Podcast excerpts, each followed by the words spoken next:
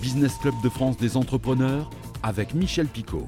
Bienvenue dans ce nouveau numéro du Business Club de France des entrepreneurs, une émission spéciale aujourd'hui, spéciale 4 ans. Souvenez-vous, c'était la première émission et c'était en mai 2019. Soyez les bienvenus dans le Business Club de France des entrepreneurs, le magazine des entreprises qui font bouger la France, qui font bouger les territoires par leur audace, leur engagement, leur niaque et qui ont envie d'entreprendre et de créer, créer de la valeur, créer des emplois tout près de chez vous. Nous avons donc souhaité mettre à l'honneur dans ce magazine toutes ces entreprises et qui sait peut-être vous donner aussi l'envie d'entreprendre et d'être audacieux. Au sommaire de ce numéro, l'histoire et les projets du slip français en compagnie de Guillaume Gibaud, son audacieux fondateur et actuel président. Bonjour Guillaume. Merci d'avoir accepté euh, notre invitation. Euh, vous nous raconterez la fabuleuse histoire du slip français, mais est-ce que c'est vrai? Ça a démarré d'un pari entre amis finalement. On s'est dit on va créer des slips et on va les remettre à la mode? Je crois pas tellement se lancer euh, dans une histoire de slip aussi folle que ça autrement que sur un pas avec des potes. Donc donc c'est vrai, on en reparlera, mais c'est effectivement comme ça que ça démarre autour d'une bière avec des copains. Et de belles histoires, nous en avons connu de nombreuses. Parmi les premiers invités du Business Club de France des entrepreneurs, le sportif et entrepreneur Taï Chris. On va parler effectivement de votre parcours professionnel, mais en tant que sportif, de votre reconversion et puis de votre entreprise qui s'appelle Oneuf. Le médiateur national des entreprises est avec nous. Pierre Pelouzet, bonjour. Bonjour Michel Picot. Vous nous parlerez des délais de paiement en France. Est-ce que c'est toujours en sport national? Malheureusement, les retards de paiement restent une grosse difficulté des entreprises qui n'arrivent pas à se faire payer par leurs gros clients, par les administrations, et ça peut conduire à des catastrophes. On va en parler. Taille Chris, certainement des sportifs extrêmes, j'ai envie de dire, les plus titrés. 115 compétitions professionnelles en roller, 109 médailles, dont 75 en or, et 3 championnats du monde. C'est ça. le palmarès? Exactement. J'ai eu la chance de vivre de ce sport pendant 20 ans, voyager dans le monde entier et réaliser euh, tous les rêves en gagnant en tout cas toutes les plus grosses compétitions. C'est génial. Après, j'ai eu euh, bien évidemment beaucoup d'accidents et c'est avec ces accidents que j'ai à chaque fois créé des entreprises. Bon, on va parler, on va pas parler d'accidents tout de suite parce qu'il y a peut-être une image que nos téléspectateurs euh, retiendront. C'est celle de la Tour Eiffel. Vous vous lancez en 2010 en roller du premier étage de la Tour Eiffel, record du monde aussi. Ce que j'aime, c'est cette force du mental digital euh, que vous avez utilisé visiblement pour créer vos entreprises et la dernière en date, en neuf En neuf, ouais, bien sûr. C'est-à-dire que de toute façon, quand on est euh, sportif euh, et quand on fait des compétitions à haut niveau, il n'y a pas de secret, il n'y a que les années d'acharnement qui font arriver au résultat.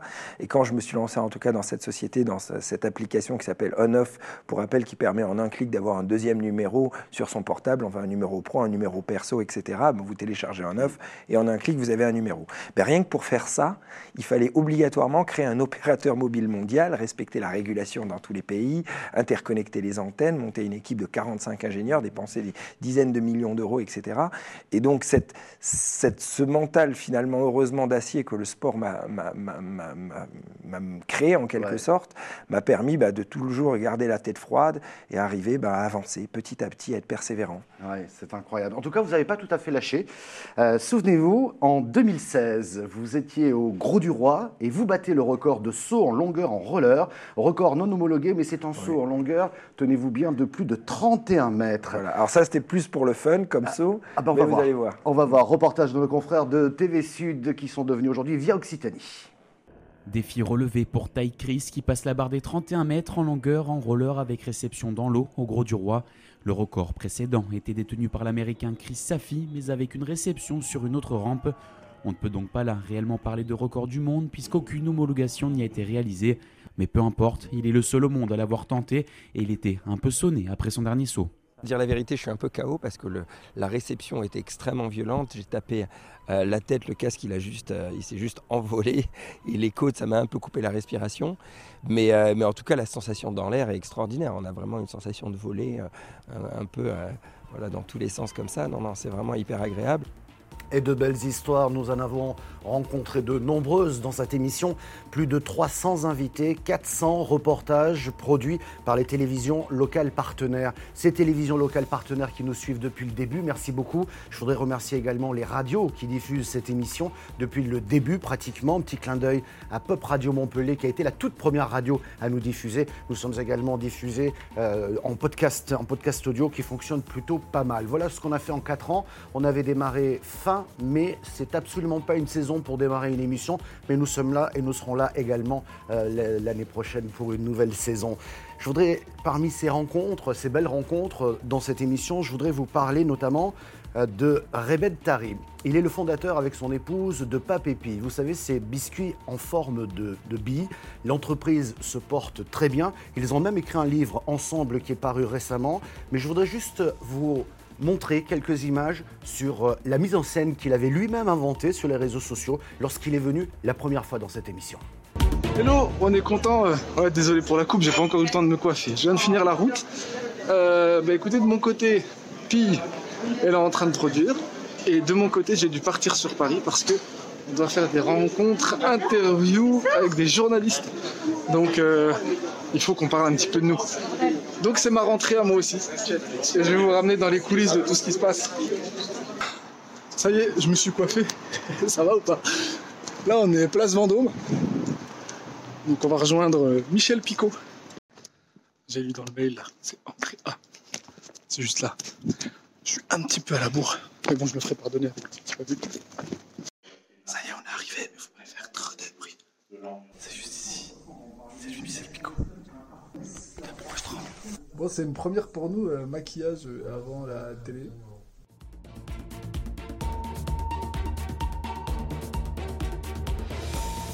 On est dans les backgrounds.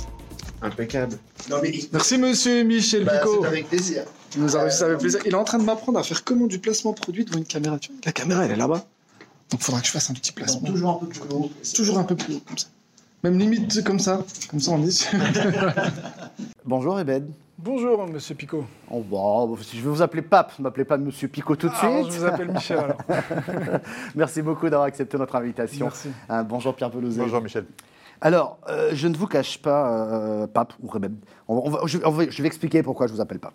Euh, J'ai été très agréablement surpris par, par, par- par votre histoire d'entrepreneur. Elle est naissante, elle se bouge, vous avez une énergie incroyable. Ce qui est fou, c'est qu'il y a un an, on a rencontré cet homme-là. Il y a un an, on venait d'imprimer les premiers packaging. Il y a un an, je lui disais Coucou, on n'est pas Pépi. Lui, il était focus sur les trophées RMC. et là, un an après, il m'envoie un mail et il me dit Écoute, il faut qu'on se rencontre. Et là, on est là. Merci Michel. Super à toi. Bravo. Merci beaucoup Ciao. pour tes conseils. Et, et je suis sûr que tu vas y arriver. Accroche-toi. Tu crois? Accroche-toi. Écoute, si tu deviens un client à nous et que tu fais goûter à tes copains de, de RMC, ça pourrait être. J'en vois. Et autre surprise dans cette émission, la découverte d'un artiste que personne ne voulait produire. Il a donc décidé de créer sa propre entreprise pour produire ses propres spectacles qualifiés d'ovnis. Ce jeune homme s'appelle Alexandre Prévert. Il est en tournée actuellement, souvenez-vous. Tout le monde rêve. Vous connaissez Paul Verlaine, le grand poète français? Main dans la main, avec du sang qui boue et chante. Moi, quand j'entends ça, j'ai envie de vous poser une question. Il y a de la spontanéité à certains endroits, hein, à d'autres moins. Princesse, elle est, sans doute. Enfin, je sais pas si Bouba et Carrie sont ensemble, d'ailleurs. Éveille à ce que ton cœur brûle. Genre, c'était un peu le Mélenchon du XVIIIe siècle. Non, monsieur le comte, vous ne l'aurez pas. Eh ben, vous savez que ça vous fait un point commun avec Bourriquet I have a dream today. Mais dans mon cœur, je suis toujours resté un enfant. Parce que je l'ai enfin réalisé, mon rêve de liberté. Jusqu'au Bataclan, aujourd'hui. Alors là, nous avions un teaser du spectacle Où sont passés vos rêves avec un point d'interrogation. Tiens, pour la petite parenthèse, où sont passés vos rêves C'est ce qu'on n'arrête pas de dire à vous, entrepreneurs, surtout en ce moment où c'est compliqué. Ne perdez pas de vue qu'il faut encore rêver. C'est un investissement sur l'avenir. Ne perdez pas de vue. Alexandre Prévert l'a fait, il a rêvé et il l'a fait. Vous, vous n'avez pas laissé passer, vous n'avez pas laissé passer votre rêve. Avant de voir comment vous avez créé votre structure, vous le dites dans le spectacle, le piano, c'était pas votre truc. Ça a été imposé par vos parents, chez vous, du côté, vous êtes euh, en Savoie. hein, vous Exactement. étiez- Vous étiez, là-bas. Et pourtant, il est excessivement brillant au piano. Qu'est-ce qui s'est passé? Eh ben, il faut croire que les dizaines, centaines, milliers d'heures euh, passées, même euh, sous la contrainte et sans un, un engouement partagé, ont suffi à acquérir une euh, technique et un savoir-faire qui m'a permis ensuite, quand je l'ai repris à mon compte d'en profiter. Ah parce qu'au début du spectacle, j'ai dit oh non, non, moi j'en voulais pas, c'est une catastrophe ce piano, je ne le supportais pas. Et puis alors, il, est, il est extrêmement brillant. D'ailleurs, à la fin de cette émission, vous écouterez euh, un petit peu Alexandre, Alexandre au piano. Alors, on va revenir euh, à, à ce spectacle que vous avez monté, à ce concept. Euh, vous avez rencontré des producteurs, j'imagine, mais lorsque vous êtes arrivé avec ce spectacle, pardon, OVNI, Oui. et vous savez qu'en France, on aime les choses bien carrées, Oui. quand on ne comprend pas, on n'y va pas. Qu'est-ce qu'ils vous ont dit? Que c'était invendable, déjà c'était impossible à vendre parce qu'en fait, euh, ça ne correspondait à rien qui existait déjà. Ouais. Ce qui pour moi était un compliment, mais ce qui apparemment pour eux était un problème. Et donc, euh, ben, qui dit problème euh, dit échec. Et qui dit échec, souvent, là aussi dans ce pays, dit responsabilité autre. C'est-à-dire que j'ai dû porter moi seul le poids et la responsabilité de l'échec de la vente à l'époque de ce spectacle, donc qui ne ressemblait à rien, Ouais, ouais. dans tous les sens du terme, et qui m'a mené jusque-là. Non, mais qui est très surprenant. hein. Je, je pense qu'il circule encore, qu'il y a moyen de le voir. Et vous allez le jouer, je pense encore. On va, on va en parler, bien entendu. Mais qui est assez surprenant dans le rythme et dans le- les, les différentes séquences d'émotions qu'il peut y avoir entre musique, poésie, un peu de déconnade aussi. Il faut dire ce qui est. sûr, ouais. et, et- et surtout l'interaction avec le public. Juste pour que nos téléspectateurs comprennent bien. Lorsqu'un artiste comme vous euh, a, un pro- a un, un spectacle clé en main, généralement, il va voir un manager ou un producteur. Mhm. C'est lui qui va ensuite payer tout ce qu'il faut payer pour pouvoir, euh, je dirais, ouvrir une billetterie et puis euh, pouvoir vous produire. Ça, ça marche normalement comme ça. Mhm. Vous, vous vous dites, personne n'a voulu me produire, je vais me produire moi-même. Et c'est là où vous devenez entrepreneur. Bravo. Vous, vous Hein pouvez être mon agent si vous voulez non, oui. maintenant. Je vous Non, embauche. qu'est-ce qui- Qu'est-ce qui s'est passé à ce moment-là Comme vous le dites, euh, le circuit traditionnel, euh, c'est de diffuser le spectacle ou de le produire. Donc, en quelque sorte, euh, de le vendre, de trouver des acquéreurs, des acheteurs qui vont être des programmations culturelles de ville, qui vont être des particuliers, des privés, quelquefois des châteaux ou des théâtres, des programmations euh, euh, plus confidentielles, ou de louer une salle pour là lancer une billetterie euh, et générer du revenu à partir de cette activité-là. Bon, moi, il se trouve qu'à l'époque de la tentative de fonctionnement parisien, ces deux pistes, ces deux voies ont échoué. Elles n'ont Mm. pas pu être possibles, ou en tout cas, on m'a dit qu'il y avait une impossibilité de ce côté-là à concrétiser le projet. Et ben moi, je me suis dit, bon, bah, si les autres ne sont pas capables de le faire, peut-être que c'est de ma faute. Peut-être que ce que je fais est nul, ne ressemble à rien dans le mauvais sens du terme, mais euh, j'ai quand même l'impression que, bon, je vais tenter, je vais tenter le coup. Et j'ai recruté trois amis à moi qui, n'ont aucune formation euh, dans le métier, qui ont mon âge, euh, 23, 22, 23 et 25 ans, si je ne dis pas de bêtises. Et ce sont elles qui ont pris en main ce travail-là, qui ont sorti le téléphone, qui ont sorti l'ordinateur et qui ont contacté les potentiels acheteurs-acquéreurs et qui ont contacté les salles, les lieux pour nous produire nous-mêmes. Voilà donc pour euh, Alexandre Prévert qui, je vous le rappelle, continue euh, sa tournée un peu partout en France. Le Business Club de France fête ses 4 ans. Nous voulions vous présenter cette édition spéciale et vous dire aussi que nous sommes toujours la seule émission consacrée aux entreprises près de chez vous aux entreprises de proximité, aux entreprises dans nos territoires et nous faisons tout pour les mettre en avant, en valeur sur l'ensemble du territoire français. Merci de votre fidélité depuis 4 ans. Bien entendu, nous serons là la semaine prochaine.